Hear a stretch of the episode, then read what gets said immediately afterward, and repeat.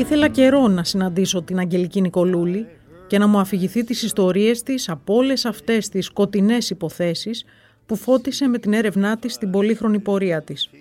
Τις υποθέσεις που σόκαραν για την αγριότητα και τον κινησμό των δραστών, που μας απασχόλησαν, αλλά και που μας έβαλαν συχνά στη θέση κάποιου που προσπαθεί να απαντήσει στα πολλά γιατί μιας δολοφονίας. Όχι, δεν γίναμε ξαφνικά όλοι εγκληματολόγοι, detective, αστυνομικοί ρεπόρτερ. Αν ψάχνουμε απαντήσεις, είναι επειδή αυτά τα γιατί στοιχιώνουν τις κοινωνίες μας. Αλλά να που μια γυναίκα, η πρώτη Ελληνίδα αστυνομική ρεπόρτερ, κατάφερε χάρη στην επιμονή και το αστυνομικό της δαιμόνιο να βρίσκει και τελικά να μας δείχνει πως πολλές φορές, ναι, υπάρχει φως στο τούνελ. Αγγελική το κοινό σε αγαπάει πάρα πολύ και σε αγαπάει πολύ για τη συνέπεια, για το ήθος σου και για τον τζαμπουκά σου όμως. Πάντα τον είχες ή στην αρχή στα πρώτα σου βήματα ήσουν ψαρωμένη; Δεν κατάλαβα, ήμουν πιο άγρια στα πρώτα βήματα και πέταγα και κάτι ατάκες που έμεναν. Μετά μαζεύτηκα λίγο. Εντάξει, είχα αυτό το θάρρος και το θράσος ε, και την τόλμη γιατί έτυχε να μπω σε πολύ άγρια ρεπορτάζ. Ε, ήσουν η πρώτη γυναίκα αστυνομική ρεπόρτερ στη χώρα μας. Ναι. Και ξεκίνησα από την Πάτρα, από τη Γνώμη και την Πελοπόννησο. Μετά οι μεγάλοι δάσκαλοι στην έντυπη δημοσιογραφία, ο Πασαλάρος και ο Βούλτεψης, ε, με έφεραν εδώ Αθήνα από Γευματινή. Ανοίξαμε μετά τον ελεύθερο τύπο την πρώτη σε μικρό σχήμα εφημερίδα εδώ στην Ελλάδα. Μετά ήμουνα και στα επίκαιρα και στις ε, εικόνες έθνος της Κυριακής. Μια πορεία, ξέρεις, έτσι έντονη. Πολλές οι αποκαλύψεις ο δράκος της Θεσσαλονίκης και της Δράμας, ο δράκος της Αθήνας, ο Μπέσκος. Ο Μπέσκος.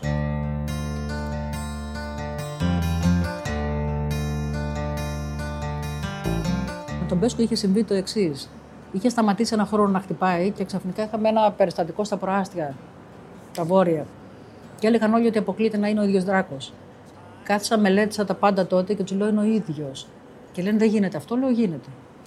Δεν με πίστευε κανείς. Και τελικά πήγα στο μακαρί το βουδούρι τότε στον ελεύθερο τύπο και του λέω το Σάββατο το βράδυ θα χτυπήσει ο δράκος. Και μου λέει τρελάθηκες και θα γράψω τι; Γράψτε ότι απόψε θα χτυπήσει ο δράκος. Το γράψαμε. Επιβεβαίως. Χτυπάει ο δράκος. Το επόμενο Σαββατοκύριακο του λέω απόψε θα χτυπήσει ο δράκος. Μου λέει θα μας πάνε μέσα. Γράψτε, το γράψα.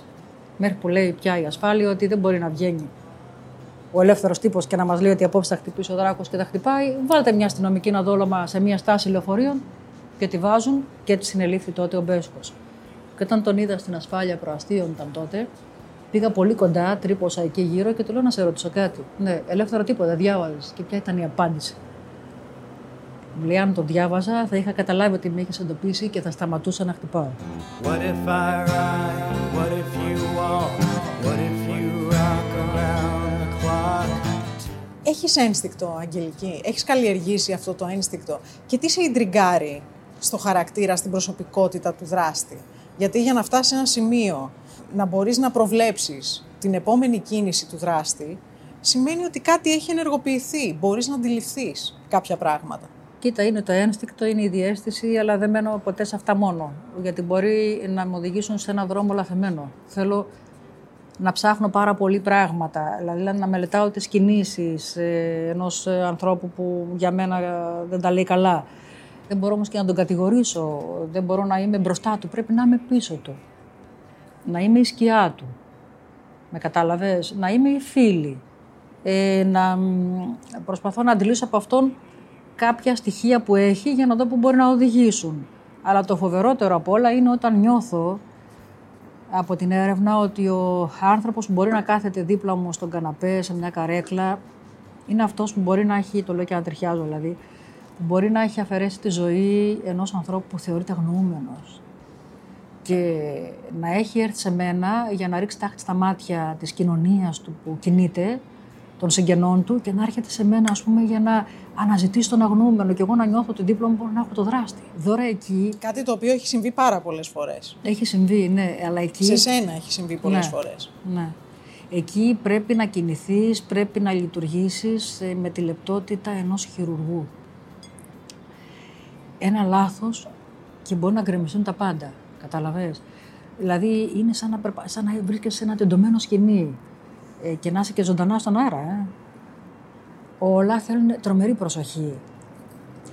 Ε, καταγράφω, βλέπω κινήσεις, βλέπω τα πάντα, τα μελετάω πάλι, δεν θέλω να χαλάσω τη σχέση με τον όποιο ύποπτο. Συνεχίζω την επαφή μέχρι που φτάνουμε ας πούμε, στο τέλος την ολοκλήρωση στο φόρος. Η καλονή της Βέρειας. Έτσι θα έμενε στα πρακτικά της υπόθεσης η Κική Κούσογλου. Πρωταγωνιστής στο θρίλερ αναζήτησης, ο επί πέντε χρόνια σύντροφός της. Ήταν μαζί από τα 15 και εκείνη τον είχε χωρίσει λίγο πριν εξαφανιστεί. Θεωρήθηκε από την αρχή ύποπτος, αλλά δεν υπήρχαν ενοχοποιητικά στοιχεία σε βάρος του.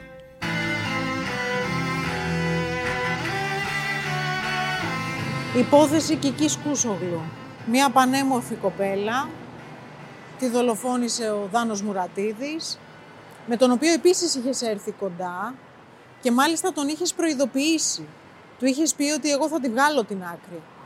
Εμένα δεν μου άρεσε που ο Δάνος είχε βάλει μια ταινία ε, και είχε αρχή, μέση και τέλος ο λόγος του.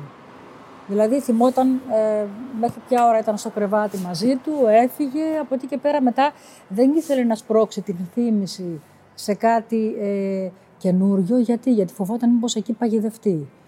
Είχε κάνει αν θες ας πούμε μια σπίδα γύρω από την μαρτυρία του για να μην προδοθεί. Τον έφερες όμως για συνέντευξη στο κρεβάτι. Ναι τον κατάφερες να κάνεις συνέντευξη στη σκηνή του εγκλήματος. Σκηνή του εγκλήματος και μετά, επειδή είχα καταλάβει ότι την μετέφερε με το αυτοκίνητο και είχα φανταστεί ότι λέω πώς θα την μετέφερε μες στην πόλη, αν κάποιος τους έβλεπε και ε, πίστευα ότι την είχε βάλει στη θέση του να οδηγούν να κάθεται, δίθεν ότι κοιμάται. Και πήγα και κάθισα εγώ σε αυτή την θέση.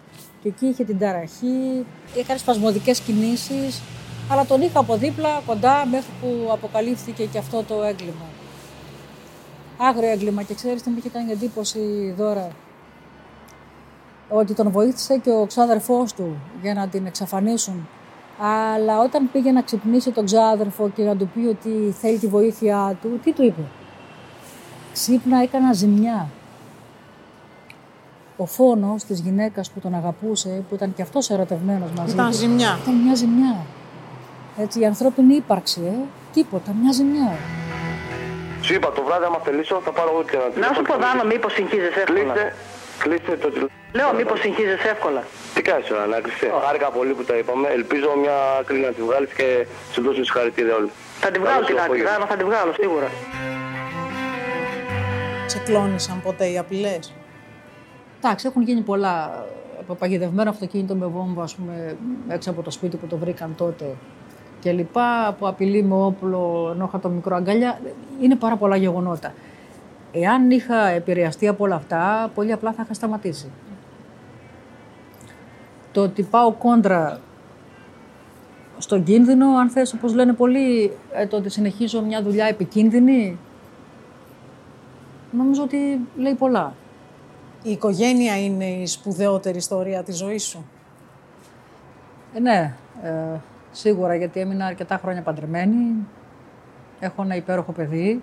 Έχουμε ένα υπέροχο παιδί που τον θαυμάζω το γιο μου. Έχει ανοίξει το δικό του δρόμο και πετάει με τα δικά του τα φτερά.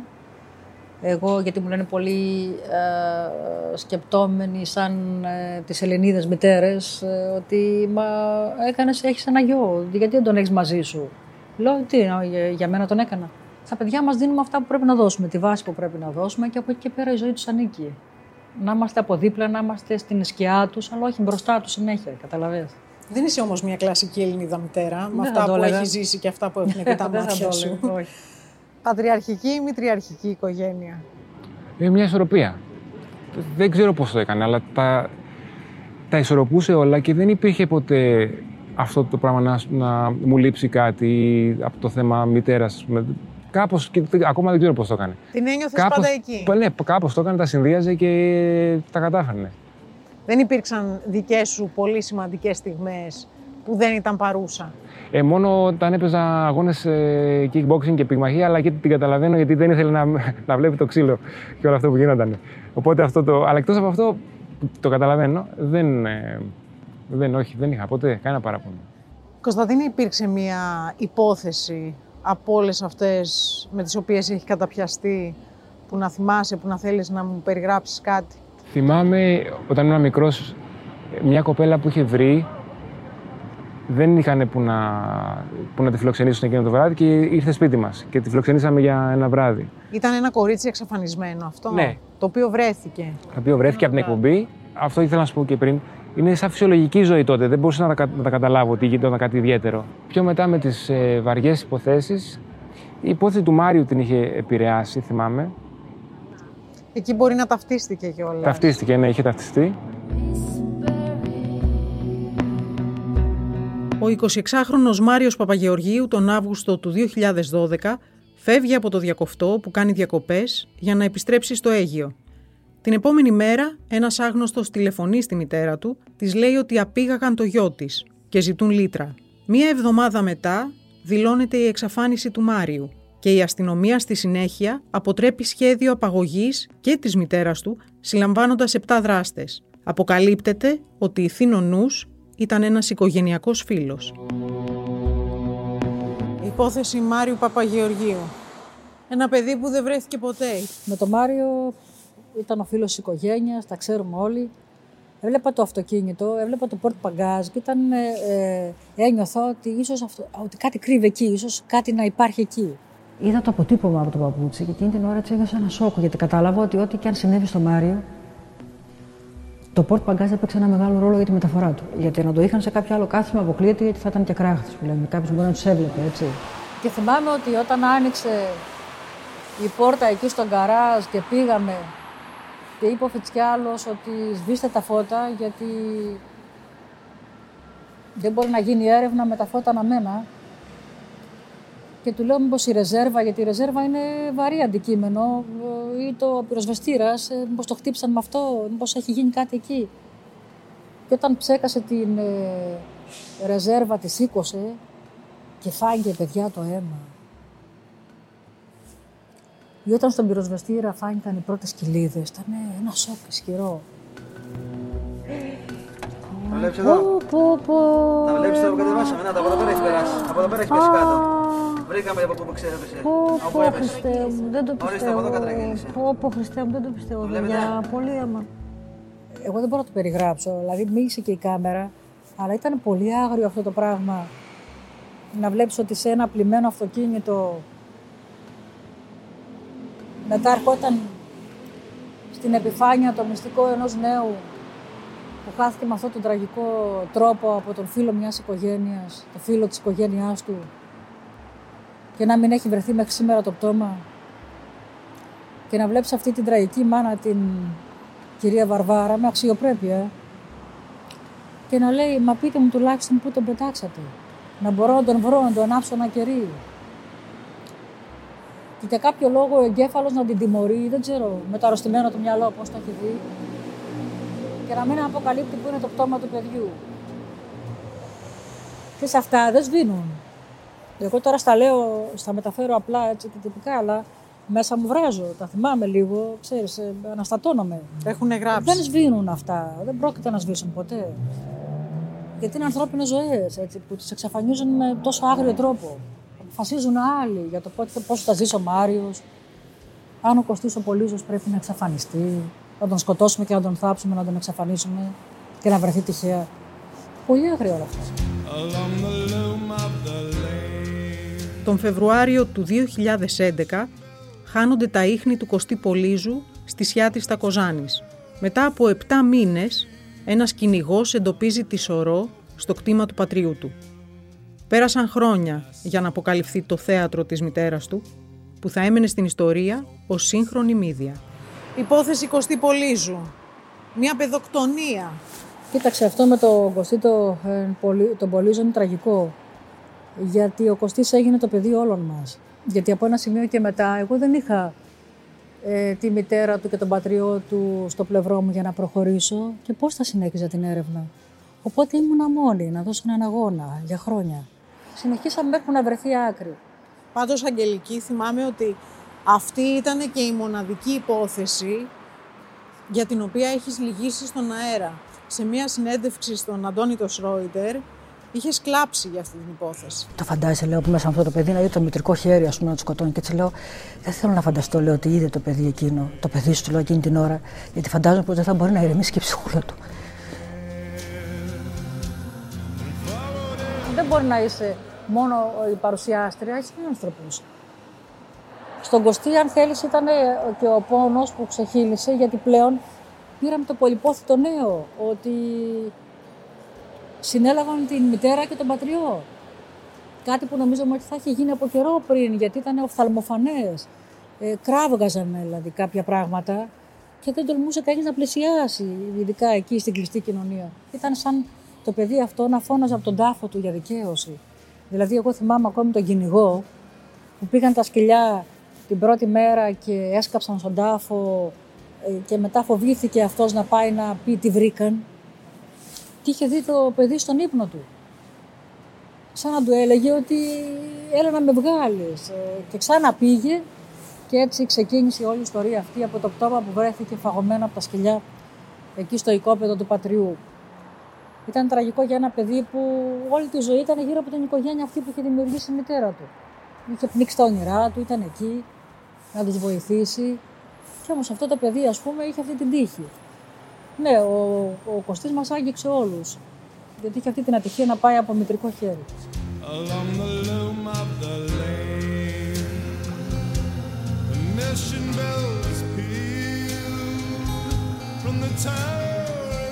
Γνωρίζω ότι πέρασες μια μεγάλη οικογενειακή δοκιμασία, την απώλεια δύο ανιψιών σου, πώς το διαχειρίστηκες αυτό; Και αν άλλαξε τη θεώρησή σου απέναντι στο επάγγελμα; Ναι, στην οικογένεια έχουμε βιώσει αυτή την τραγωδία. Δηλαδή, ε, ο αδερφός μου έχασε το ο γιο του σε ηλικία 10 χρόνων. Τον είχα βαφτίσει εγώ το μικρό. Ήταν ένα σοκ πραγματικά. Ε, και πριν προλάβουμε να συνέρθουμε από αυτό, ε, μέρα εκπομπής, ας πούμε, την ώρα που κοιμόμουν, το δεύτερο ισχυρό σοκ με ταρακούνησε, ε, γιατί το γιο της αδερφής μου, το μονάκριβο, που και αυτός χάθηκε φοιτητή στα 22 του. Από τι χάθηκαν, Αγγελική, αν θέλεις μας λες; Ε, ο μικρός από παιδικό καρκίνο, και θα σου πω γιατί το λέω, και ο δεύτερος σε ατύχημα. Στο λέω για τον παιδικό καρκίνο, γιατί αν γυρίσουμε πίσω 35 χρόνια, έκρυβαν τότε ότι ο παιδικός καρκίνος ήταν ε, από τις, η πρώτη αιτία θανάτου στα παιδιά. Και τι έκανα εγώ μετά το σοκ αυτό; Ήμουνα στο έθνος της Κυριακής και του λέω: Θέλω να κάνω μια έρευνα σε όλη τη χώρα. Και έκανα μια έρευνα που κράτησε για μήνες και βγήκε μετά το έθνος της Κυριακής και έβγαλε τη χώρα σε ένα χάρτη και έβλεπες περιοχές να κοκκινίζουν από τον παιδικό καρκίνο και το έκρυβαν. Δείξαμε ποιο ήταν το πρόβλημα τότε. Κόντρα σε συμφέροντα και βγήκαμε και τότε μπήκα και στο ιατρικό ρεπορτάζ για ένα διάστημα με αφορμή αυτό. Για να ξέρουμε, να δούμε τα σημάδια, να τα αντιμετωπίσουμε, να προλάβουμε. Τώρα ήταν από την παιδική αρρώστια και το άλλο από ατύχημα και ήταν μεγάλο το σοκ. Και αν θες έτσι, βρέθηκα τόσο κοντά και με το θάνατο που μετά δεν τον υπολόγιζα. Δεν τον υπολογίζω.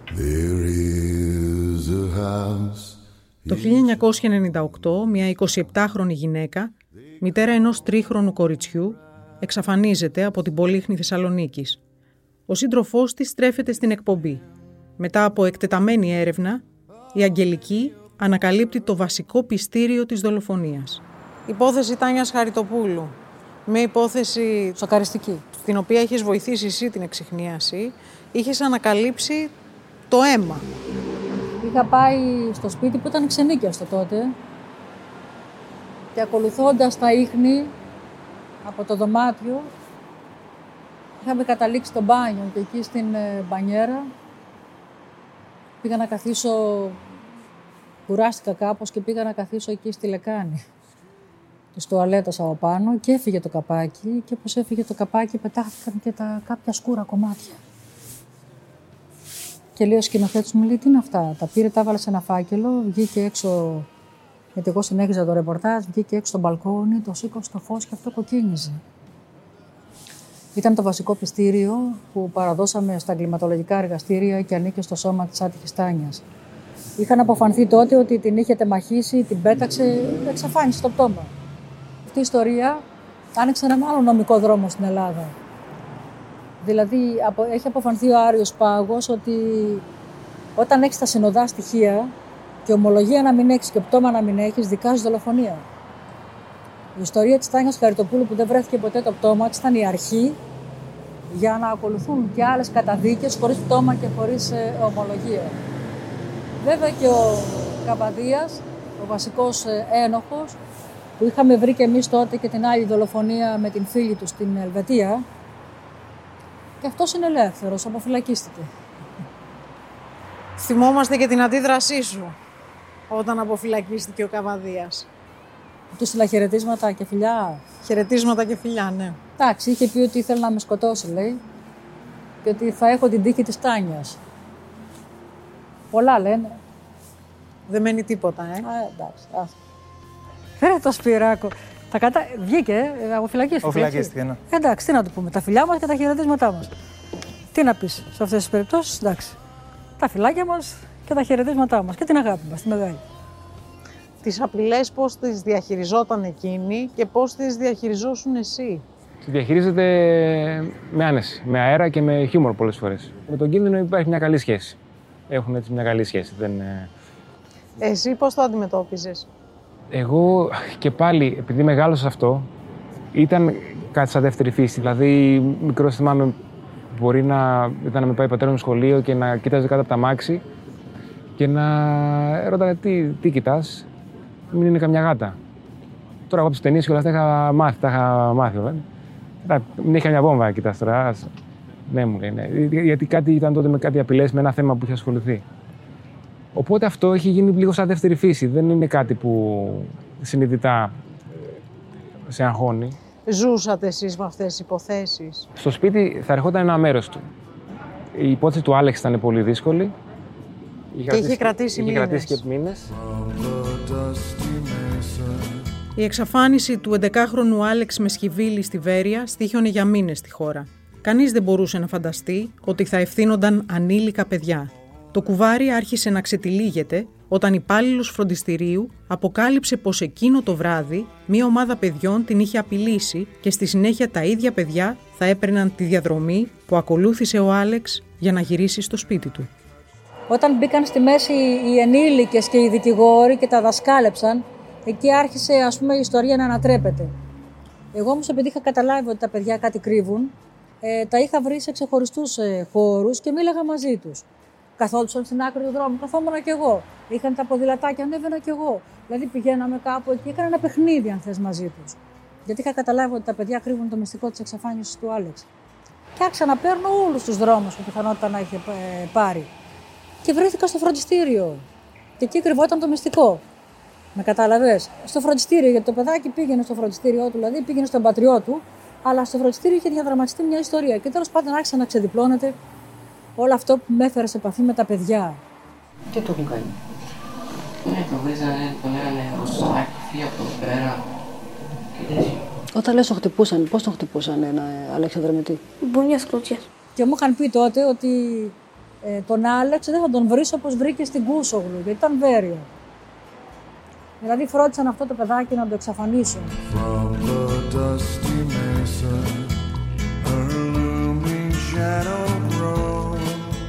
Αναζήτησα μετά τα παιδιά αυτά, να δω αυτά τα παραβατικά παιδιά που δεν τιμωρήθηκαν, έτσι, γιατί ο νόμος για τα ανήλικα στην Ελλάδα δεν είναι βαρύς νόμος.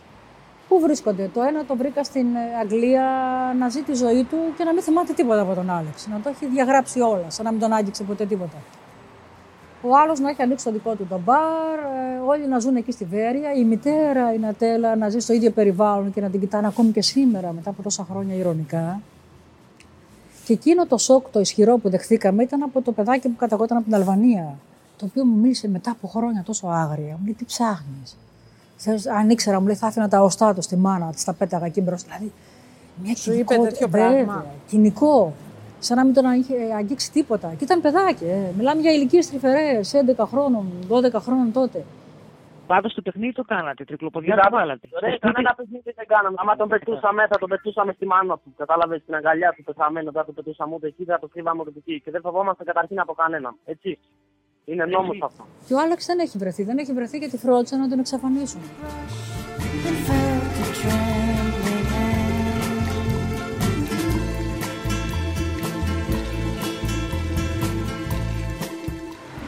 Δεν υπάρχει τέλειο έγκλημα, Αγγελική; Όχι. Για μένα, με όλα αυτά που έχω μέχρι τώρα ζήσει και που βιώνω, όχι, δεν υπάρχει. Και ξέρεις, δεν λέω ότι ξέρω, δεν λέω ότι έχω μάθει, λέω μαθαίνω. Όσο ζούμε, μαθαίνουμε. Το έγκλημα εξελίσσεται, θέλω κι εγώ να το ακολουθώ. Βλέπω όμως ότι δεν υπάρχει το τέλειο έγκλημα. Υπάρχει για μένα ο τέλειος ερευνητής που θα δει τη λεπτομέρεια εκείνη και θα μπει στο μυαλό του δράστη. Εγώ ξέρω τι κάνω, ζωντανεύω τις τελευταίες στιγμές του θύματος, δηλαδή φροντίζω να δω την προσωπικότητα του θύματος και να δω ποιες θα ήταν οι κινήσεις που θα έκανε. Γιατί όταν κάποιος έχει ένα συγκεκριμένο πρόγραμμα, ξαφνικά πρέπει να τρελαθεί για να το αλλάξει μέσα σε λίγες ώρες. Πρώτα του θύματος και μετά του δράστη. Πρώτα κοιτάω το θύμα, γιατί το θύμα έρχεται σαν αγνοούμενο σε μένα. Έτσι, χτυπάει την πόρτα του τούνελ η οικογένεια γιατί έχει έναν αγνοούμενο. Δεν ξέρει ακόμη για δολοφονία. Και ψάχνοντας λοιπόν τον αγνοούμενο, σκιαγραφώ το προφίλ του. Κατάλαβες, μπαίνω στον κόσμο του. Ε, αναλύω την προσωπικότητά του. Και εκεί πηγαίνω και στους τελευταίους μάρτυρες. Και έχω καταλάβει μέχρι τώρα ότι ο τελευταίος μάρτυρας συνήθως ε, λέει λιγότερα από όσα ξέρει. Κάτι κρύβει.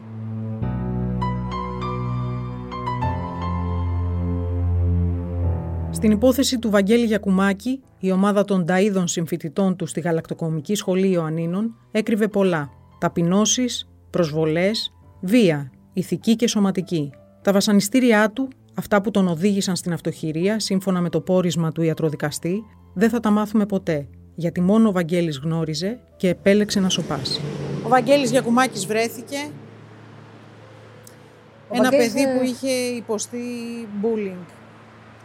Ο Βαγγέλης ο Γιακουμάκης βρέθηκε τυχαία. Θυμάμαι όταν είχα πάει, κατάλαβα και ότι, ότι εκεί κάτι πεζόταν, γιατί ήταν ε, ε, η μαγιά αυτών των παιδιών του Αντριλίκη, που ξεχύλιζε. Και του λέω του υπεύθυνου, λέω, ξέρεις κάτι, θέλω μια χάρη μεγάλη, μην με εμποδίσεις. Μου λέει τι, θέλω να πάω λέω στο τραπέζι τώρα που τρώνε και να καθίσω στην καρέκλα που κάτω ο Βαγγέλης μαζί τους. Και μου λέει, πουλάσε με μόνη μου. Και πήγα. Σοκαρίστηκαν. Ναι, τα χάσαν. Και προσπαθούσαν να με παίξουν λιγάκι και έπιασα κουβέντα και στο τραπέζι όπως έτρωγαν όλα. Και κατάλαβα πάρα πολλά. Εσύ τους έπεισες να κάνουν την αναπαράσταση; Όχι, εγώ την έκανα. Μόνη μου. Όταν λοιπόν έκανα την έρευνα, δεν είχα και πολύ χρόνο, έπρεπε να γυρίσω πίσω. Έβλεπα την κάμερα, γιατί είχα βρει την κάμερα που έδειχνε τον Βαγγέλη να βγαίνει νευρικός και μετά να χάνεται. Και λέγα δεν μπορεί να ανοίξει εκεί και να τον κατάπιε. Κάποιο, σε κάποιο σημείο εδώ γύρω πρέπει να είναι. Και τότε σκέφτηκα τον οδηγό του λεωφορείου. Λέω, ποιος μας είπε ότι ο Βαγγέλης έφυγε από την γαλακτοκομική σχολή; Ο οδηγός ενός αστικού λεωφορείου. Έκανα αγώνα μεγάλο, τον βρήκα. Και επειδή είχα καταλάβει ότι μπέρδεψε τον ε, συγκάτοικο του Βαγγέλη που έμοιαζαν, λέω στον ε, συγκάτοικο, του λέω να σου πω, φορούσε μήπως κάποιο φούτερ ίδιο με το Βαγγέλη, μου λέει ναι, λέω φόρεσα το πάλι. Και πήγαινε, και να σταθ, πήγαινε να σταθείς εκεί στη στάση του λεωφορείου που περίμενες. Έξω από την γαλακτοκομική σχολή. Φοράει ένα παρόμοιο και πηγαίνει εκεί στην στάση του λεωφορείου. Και εγώ είμαι μέσα στο αστικό λεωφορείο με τον οδηγό και του λέω, περνούσαμε αργά, χωρίς να του έχω πει ότι έχω τον συγκάτοικο.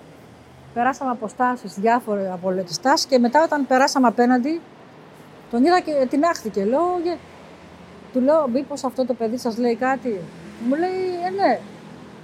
Δηλαδή, ποια μέρα, κατάλαβες και ποια ώρα είχε πάρει λοιπόν το συγκάτοικο. Και εκεί καταλάβαμε ότι ο Βαγγέλης, με αυτό το ντοκουμέντο, ότι ο Βαγγέλης δεν είχε φύγει ποτέ από εκείνο το τετράγωνο του θανάτου. Κατάλαβες, ήταν εκεί, παγιδευμένος. Ένα σκηνικό αυτοκτονίας στην αυλή του σπιτιού ενός φίλου. Το θύμα πεσμένο μέσα σε μία λίμνη αίματος, με ένα περίστροφο στο χέρι. Αυτή, η αρχική εκδοχή αυτοχειρίας, έπεισε πολλούς. Όταν όμως οι συγγενείς του 42χρονου καπετάνιου ξεκίνησαν να ερευνούν την υπόθεση, αποκαλύφθηκαν τα δύο πρόσωπα της μαύρης χείρας της κοιλάδας. Υπόθεση Θανάση Λάμπρου. Είχες αντιληφθεί την εμπλοκή της μαύρης χείρας και μάλιστα κατά τη διάρκεια του break τα στόματα άνοιγαν στον αέρα. Ναι, ήταν μια γυναίκα που χειριστική. Ε, ήξερε να κατευθύνει την κουβέντα, ήξερε να, θέλει, τι- να ζητά από την έρευνα το δικό της αποτέλεσμα, ήξερε να παίξει με την κάμερα και κάθισε δίπλα μου στον καναπέ, ας πούμε, και άρχισε να μου μιλάει για τον άντρα της. Ε, μάλιστα φορούσε ε, και μια ταυτότητα στο λαιμό με το όνομά του, Θανάσης. Και όταν το είδα, της λέω, ε, τον κουβαλάς πάνω σου. Και μου λέει ναι, άρα λέω δεν μπορείς να σβήσεις από τη μνήμη σου ε, αυτή την ε, άγρια δολοφονία. Όχι λέει, γι' αυτό και εγώ επιμένω να βρεθεί ο δολοφόνος. Μαζί με την κόρη μου έχουμε δώσει όρκο να τον βρούμε. Και μετά ξανά μου λέει εκεί που ήταν όλα συγκινητικά, εκεί που Ε, ο άντρας ήταν ο πόνος ο, ο βαρύς. Ξαφνικά έγινε αυτός. Εσύ από τον άνθρωπο αυτόν που έζησε τόσα χρόνια, τι, σου- τι θυμάσαι, τι σου λείπει; Αυτή τη στιγμή έχω κάνει τα αισθήματά μου στην άκρη. Δεν θυμάμαι τίποτα από αυτόν. Δεν θυμάσαι τίποτα από; Από αυτόν, αυτή τη στιγμή. Από τον αυτή, άντρα τη, σου; στιγ- αυτή τη στιγμή θυ- θέλω μόνο να θυμάσαι δικαιωθεί. τίποτα από αυτόν, ποιο είναι αυτό; Εννοώ, έχω βάλει τα, συνε- τα συναισθήματά μου, τα αισθήματά μου, τις αναμνήσεις μου σε ένα κουτί. Όταν λες αυτόν, ποιο αυτόν; Τον σύζυγό μου, τον Θανάση. Λέω σε ποιον αναφέρεσαι; Της ξέφυγε. Στον άντρα σου; Λέει ναι. Αλλά μου είχε κάνει αρνητική εντύπωση το γεγονός ότι στα διαλύματα, ενώ εγώ πήγαινα να ελέγξω τις πληροφορίες, ερχόταν με τρόπο πίσω μου και προσπαθούσε να δει τι έχω και ποιος μου το έχει δώσει. Ο μάρτυρας τι είπε αυτός; Να σου πω, τι δεν τη λέει. Είχε συμβεί αυτό. Δεν είσαι μαχηρός. Όχι, φυσικά, εννοείται όχι. Είχε αγωνία. Ή την ε, άκουσα να λέει, ας πούμε, ότι θα πάω καλά. Είσαι Τους πολύ τάπωσα. παρατηρητική πάντως. Τους τάποσα. Βέβαια καλά, τους τάποσα λίγο. Δηλαδή σαν να έδινε μια παράσταση. Σαν να είχε ανέβει σε μια θεατρική σκηνή έτσι και έδινε τη δική της την παράσταση. Μια ηθοποιός. With a red right hand. Τους έχεις απαντήσει σε πολλές φορές και μάλιστα τους έχεις προειδοποιήσει κιόλας. Ανάλογα την περίπτωση, έτσι. Ε, έχω μάθει μέχρι τώρα να μιλάω στη γλώσσα του καθενός. Σημαντικό αυτό. Και αυτό προϋποθέτει ότι έχεις πριν αναλύσει του χαρακτήρα. Αναλύω το χαρακτήρα, την κίνηση, έχω μ, γίνει και φυσιογνωμίστρια, έχω μελετήσει πάρα πολλά πράγματα γενικότερα, γιατί μου αρέσει να μελετάω και από πλευράς ψυχολογίας, αλλά όλα αυτά μπορεί να σε ρίξουν έξω. Δεν, δεν θεωρώ τίποτα δεδομένο.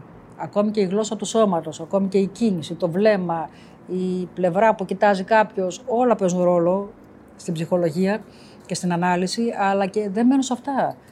Θέλω και άλλα στοιχεία. Τα έχω σαν οδηγό αυτά, αλλά μένω και σε άλλα. Προχωράω, ανακαλύπτω και άλλα. Τι ζητάτε τώρα, τι ζητάτε. Να μην γίνει σε, ξανα... σε κανέναν άλλον ποτέ ξανά. Τίποτα άλλο. Όταν όλοι συζητούσαν για τη βίαιη δολοφονία της Caroline Crouch στα γλυκά νερά, ο σύζυγός της εμφανιζόταν συντετριμένος. Κάποιοι τον υποπτεύονταν εξαιτίας της ψυχραιμίας που επιδείκνυε. Όταν όμως κάποιος έχει φτάσει στο έγκλημα, δεν είναι ικανός για όλα; Το ένστικτό σου σε είχε οδηγήσει στον Μπάμπη Αναγνωστόπουλο; Κοίταξε, δεν θέλω να κάνω την ξύπνια. ε, Τα ξέρω όλα κλπ. Ε, από την αρχή είδα σε αυτόν τον άνθρωπο έναν άλλον άνθρωπο. Με λίγα λόγια, ε, πάγωνα την εικόνα του, άκουγα το λόγο του, έβλεπα τις κινήσεις του και έβλεπα ότι αυτός ο άνθρωπος είναι ψεύτικος. Ότι εμφανίζεται στις κάμερες διαφορετικός, ενώ είναι ένας άλλος. Και ήθελα την προσέγγιση αυτή για να τον πάω στον ίδιο χώρο. Έτσι, να βρεθούμε στο σπίτι πριν το αδειάσει και να πάμε εκεί να δούμε την υπόθεση. Αλλά ε, προσπαθούσε να με αποφύγει, μιλάγαμε μετά με τα μηνύματα και κάποια στιγμή τον έβλεπα ότι κρατούσε μια ισορροπία για να είναι το καλό παιδί κλπ. κλπ. Και συνέβη ένα γεγονός που εκεί πια πέταξε τη μάσκα και φάνηκε ο χαρακτήρας του. Ε, και λίγο ούτε λίγο ούτε πολύ μίλησα με κάποιον και λέω: Ξέρετε κάτι, ναι, είναι αυτός. Αλλά εγώ θέλω να είμαι μαζί του, δίπλα του και από την εκπομπή δεν μπορούσα να πω και κάτι. Ήθελα να κρατώ και τις ισορροπίε. Πρέπει να είσαι άλλο τι σκέφτεσαι και άλλο τι βγάζει στον αέρα. Και εμένα ο πιλότος, ας πούμε, με εμπιστευόταν ακριβώς γιατί το χειριζόμουν με λεπτότητα. Άρα, τι με ενδιαφέρε; Με ενδιαφέρε να έχω την εμπιστοσύνη με αυτόν τον άνθρωπο για να μπορέσουμε να βρούμε μαζί με τον πιλότο την άκρη.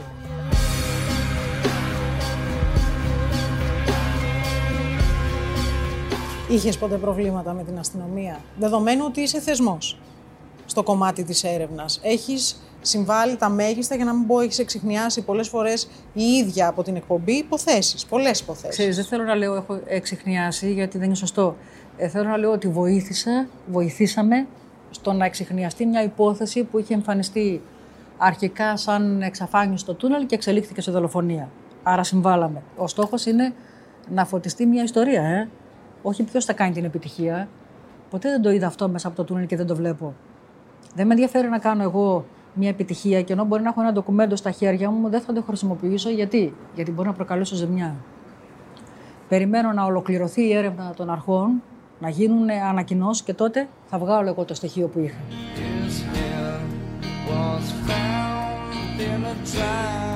Η υπόθεση διπλής απαγωγής και δολοφονίας των Νικολαίδη Καλαθάκη το 1997 είχε ως κίνητρο τα χρήματα. Δράστης ήταν φίλος και συνεργάτης του δολοφονημένου επιχειρηματία και προκειμένου να αποπροσανατολίσει την έρευνα, είχε μιλήσει στον αέρα της εκπομπής λέγοντας πως το θύμα ζει.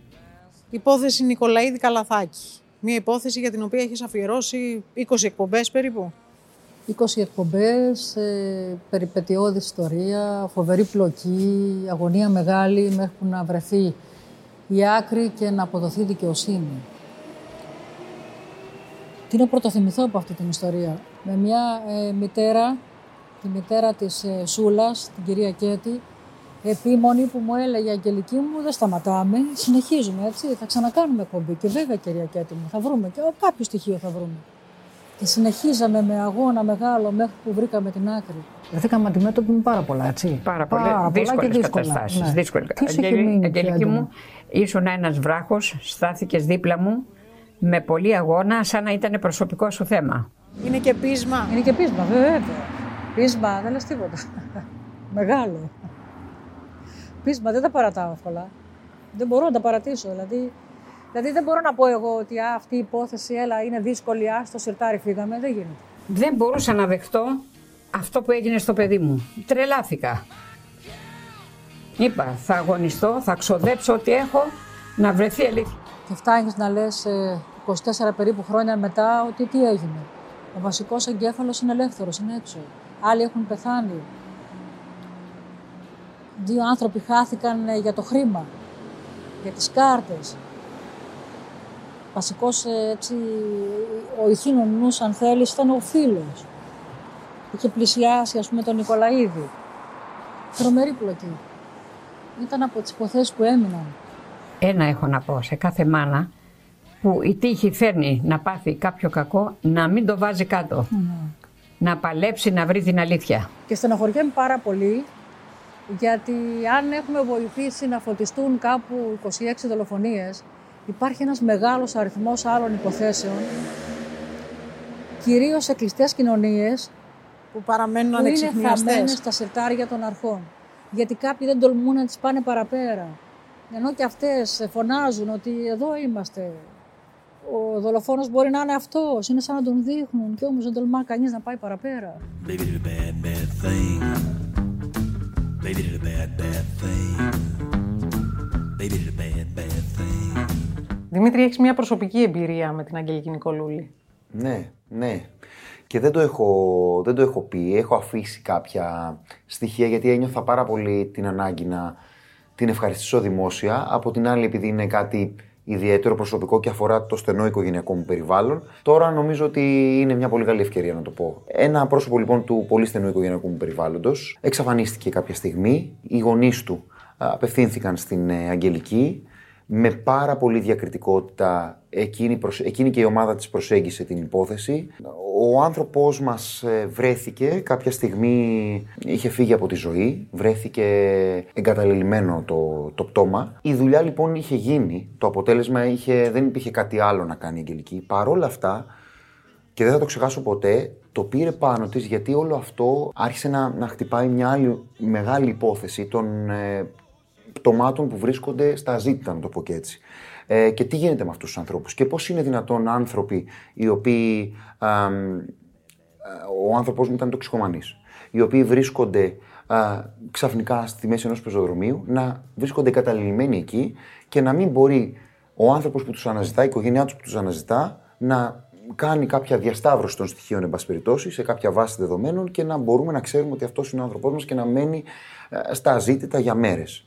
Μα είναι Ε, εντυπωσιακό να, να τον αναζητάει η οικογένεια, να έχει δηλωθεί η εξαφάνιση και παρόλα αυτά να είναι στα αζήτητα, όπως λες. Ακριβώς. Η Αγγελική λοιπόν θυμάμαι ότι πραγματικά το πήρε πάνω της και με, ένα, με, με- με έναν λόγο α, από καρδιάς ε, μίλησε για όλες αυτές τις περιπτώσεις με αφορμή τη συγκεκριμένη τη δική μας ε, και για το πώς είναι δυνατόν στην Ελλάδα του ήταν πριν από μερικά χρόνια, να υπάρχουν τέτοιες περιπτώσεις ανθρώπων και να βρίσκουμε στα πεζοδρόμια ανθρώπους που να μην γνωρίζουμε ποιος τους αναζητά και να καταλήγουμε σε αυτό μετά από μέρες ή μπορεί και μήνες και να είναι μέσα στα νεκροτομεία. Θέλω να πω ότι, και θα το πω, ότι όταν έγινε αυτό, ε, διάφοροι προσέγγισαν τους δικούς μου, την οικογένεια του, α, του δικού μου ανθρώπου, για να ασχοληθούν και εκείνοι με το θέμα, με τελείως διαφορετικό τρόπο, το οποίο επίσης εκτίμησα. Η προσέγγιση της ε, Αγγελικής και της ομάδας της ήταν ανθρώπινη, ε, ε, με βάση στο πώς αισθανόταν η οικογένεια και στα συναισθήματά της και όχι πόσο στο νούμεροθυρική.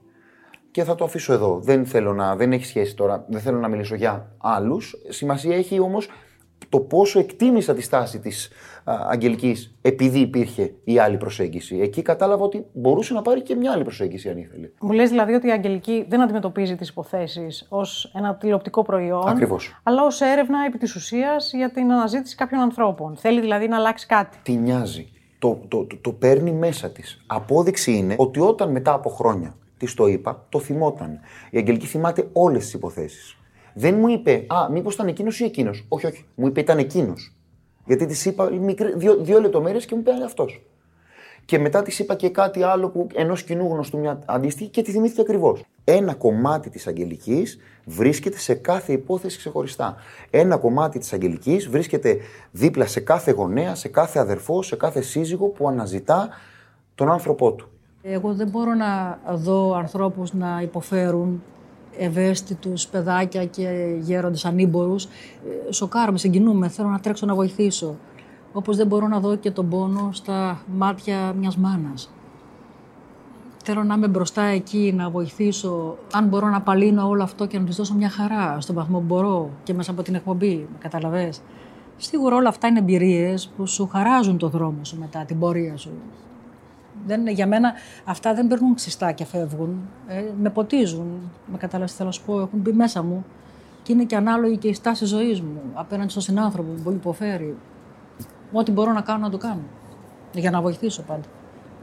Και όταν έχεις κάνει ένα τέτοιο δώρο στους ανθρώπους που έχουν υποφέρει, τα βραβεία, οι διακρίσεις, οι πολλές διακρίσεις που ήρθαν ε, με το φως στο τούνελ, ε, από πολλές ευρωπαϊκές χώρες, από την ίδια την Ευρωπαϊκή Ένωση, αφιερώματα τηλεοπτικά, σου λένε τίποτα, παίρνεις κάποια ικανοποίηση και από αυτά; Ε, ξέρεις, επειδή είμαι πολύ αυστηρή με τον εαυτό μου, ε, σίγουρα είναι μια έτσι, ηθική αμοιβή αν θες, αλλά δεν μένω σε αυτά. Έτσι, δεν μένω σε αυτά γιατί θέλω να κάνω κάτι καλύτερο, θέλω να γίνομαι εγώ καλύτερη, να βελτιώνομαι, να μαθαίνω. Ε, μου λένε, μα έχεις πάρει 25 βραβεία, ε, σε έχουν χρίσει πρέσβειρα καλής θελήσεως ε, στην Αμερική, τόσες εκπομπές σου έχουν κάνει αφιερώματα σε όλο τον κόσμο. Εντάξει, είσαι στο ρεκόρ Guinness. Ε, Οκ, έγινε. Εντάξει, έγινε. έγινε. Δεν θέλω να μένω σε αυτά. Θέλω να προχωράω. Κατάλαβες.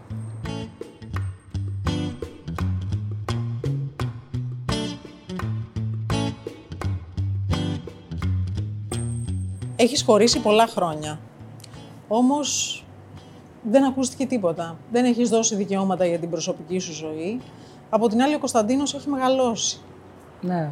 Σου λείπει ένας σύντροφος στη ζωή σου, Αγγελική; Ο γιος μου, ναι, έχει κάνει τη δική του ζωή, έχει φύγει. Ε, και εγώ είμαι μόνη με, με τη δουλειά και όλα αυτά.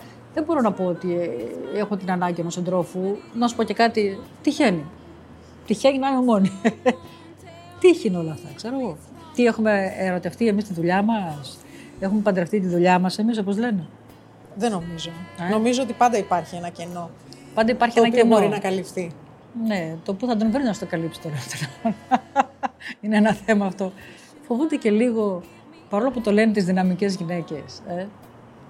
Δεν ξέρω, ισχύει. Όλες εγώ το βλέπω μπροστά μου αυτό. Υπάρχει ένας φόβος των ανδρών για τις γυναίκες που έχουν, ε, λένε, ένα δυναμισμό. Πόσο σε καθόρισε επαγγελματικά η πορεία της Αγγελικής, το να επιλέξεις ότι εσύ θέλεις να ασχοληθείς με τη σκηνοθεσία; Όταν το πρώτο αποφάσισα, ε, ήταν εντελώς δικό μου. Γιατί από μικρός ασχολούμαι με τα καλλιτεχνικά. Αλλά μ, στην πορεία μόνο του κάπως ήρθε και έδεσε και πολύ έντονα μάλιστα και το έβλεπα στην πράξη. Γιατί για μένα ήταν ένα πανεπιστήμιο χωρίς να καταλαβαίνω ότι είμαι σε ένα πανεπιστήμιο. Οπότε όταν άρχισε να, να πηγαίνω στο να, να εκτελώ στο κομμάτι δημιουργίας χαρακτήρων ή σεναρίων, όλο αυτό έρχονταν και έδαινε. Γιατί όλα τα χρόνια βίωνα εμέσως τις υποθέσεις της, το πώς τα χειριζόταν, το πώς τα εισέπρατε. Κωνσταντίνε, ποια είναι η πιο σημαντική συμβουλή που σου έδωσε η Αγγελική; Νομίζω το, το καλύτερο πράγμα ε, για να μαθαίνουμε και να εκπαιδευόμαστε είναι το παράδειγμα που μας δίνει ο άλλος.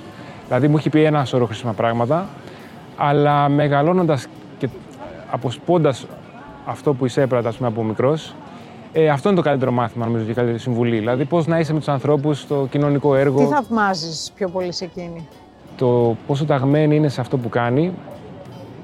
Και όσοι είμαστε κοντά της, ξέρουμε ότι αυτό επηρεάζει την προσωπική ζωή. Για το καλό των συνανθρώπων της. Από πού αντλεί δύναμη η Αγγελική για να τα απεξέρχεται; Η πίστη της σίγουρα. Πιστεύει πολύ. Από την ανάγκη για απονομή δικαιοσύνης και μετά από πώς προσπαθεί να διαχειριστεί το λίγο προσωπικό χρόνο που έχει. Το πόσο έμφαση δίνει σε στιγμές διασκέδασης ή χαράς ή με την παρέα και όλο αυτό το, όλα Είναι αυτές τις γλετζού. στιγμές. Είναι γλετζού, με, αλλά πηγαία γλετζού. Πάντως είσαι δυναμική, αλλά είσαι και ένας άνθρωπος που ξέρει να χαλαρώνει. Και γνωρίζω ότι προτιμάς τα μικρά ουζερί, με ζωντανή μουσική, με φίλους, με παρέες. Έτσι χαλαρώνεις. Ναι, βέβαια, τώρα αυτό είναι σημαντικό. Δηλαδή, ξέρεις, μπορεί να ε, πνίγομαι, να είμαι αγχωμένη, να έρχεται το Σάββατο, γιατί τις καθημερινές είναι δύσκολο, να έρχεται, να έρχεται το Σάββατο ή η Κυριακή και στην σκέψη ότι με μια καλή παρέα και ήρεμη θα βρεθούμε σε ένα τέτοιο χώρο και θα ακούσουμε, όχι με πολύ κόσμο, διακριτικά όλα, ε, και θα ακούσουμε έτσι μια όμορφη μουσική, μια ωραία τραγουδάκια κλπ. Χαλαρώνω. Μ' αρέσει αυτό. Έτσι μου- ε, μου πάει. Μπορείς να κατεβάσεις Με διακόπτες αδειάζει. όμως. Με Μπορείς. αδειάζει και μετά Μπορείς. γυρνάω πάλι πίσω στη δουλειά. Τα καταφέρνω, ναι, ναι. Τα καταφέρνεις. Ναι, γιατί μου αρέσει αυτό. Oh, Cinnamon, where you gonna run to? Cinnamon, where you gonna run to? Αγγελική είσαι φωτεινή. Το φως στο τούνελ το βλέπεις εσύ; Ναι, είμαι φωτεινός άνθρωπος. Δηλαδή, σκέφτομαι θετικά και δίνω δύναμη σε άλλους, αλλά αντλώ κι εγώ δύναμη από μένα. Γιατί όλοι μας έχουμε μια πηγή ζωντάνιας μέσα μας, αρκεί να την εντοπίζουμε και να ε, πορευόμαστε με αυτή. Να ρουφάμε λιγάκι κάθε τρεις και λίγο, έτσι, λίγο νεράκι, έτσι, όμορφο, δροσερό, μέσα από την ίδια την πηγή μας.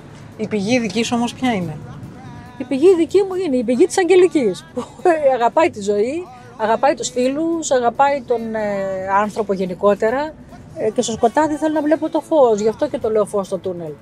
Γιατί και στο οποιοδήποτε σκοτεινό τούνελ, ας πούμε, κάπου υπάρχει το φως. Ας κάνουμε μια προσπάθεια να το βρούμε. On that day, so I ran to the river. It was bleeding to run to the sea. Ακούγοντας την Αγγελική Νικολούλη να μιλά για όλον αυτό τον πόνο και για όλες αυτές τις αδικοχαμένες ζωές, μπήκα στον πειρασμό να φανταστώ μια κοινωνία χωρίς έγκλημα.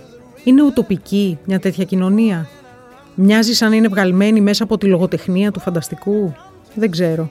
Το σίγουρο είναι πως η αγριότητα και η βία θα συνεχίσουν να μας σοκάρουν. Στο τέρας δεν θα μοιάσουμε και δεν θα πάψουμε να αναζητάμε απαντήσεις στα σκοτάδια της ανθρώπινης ύπαρξης.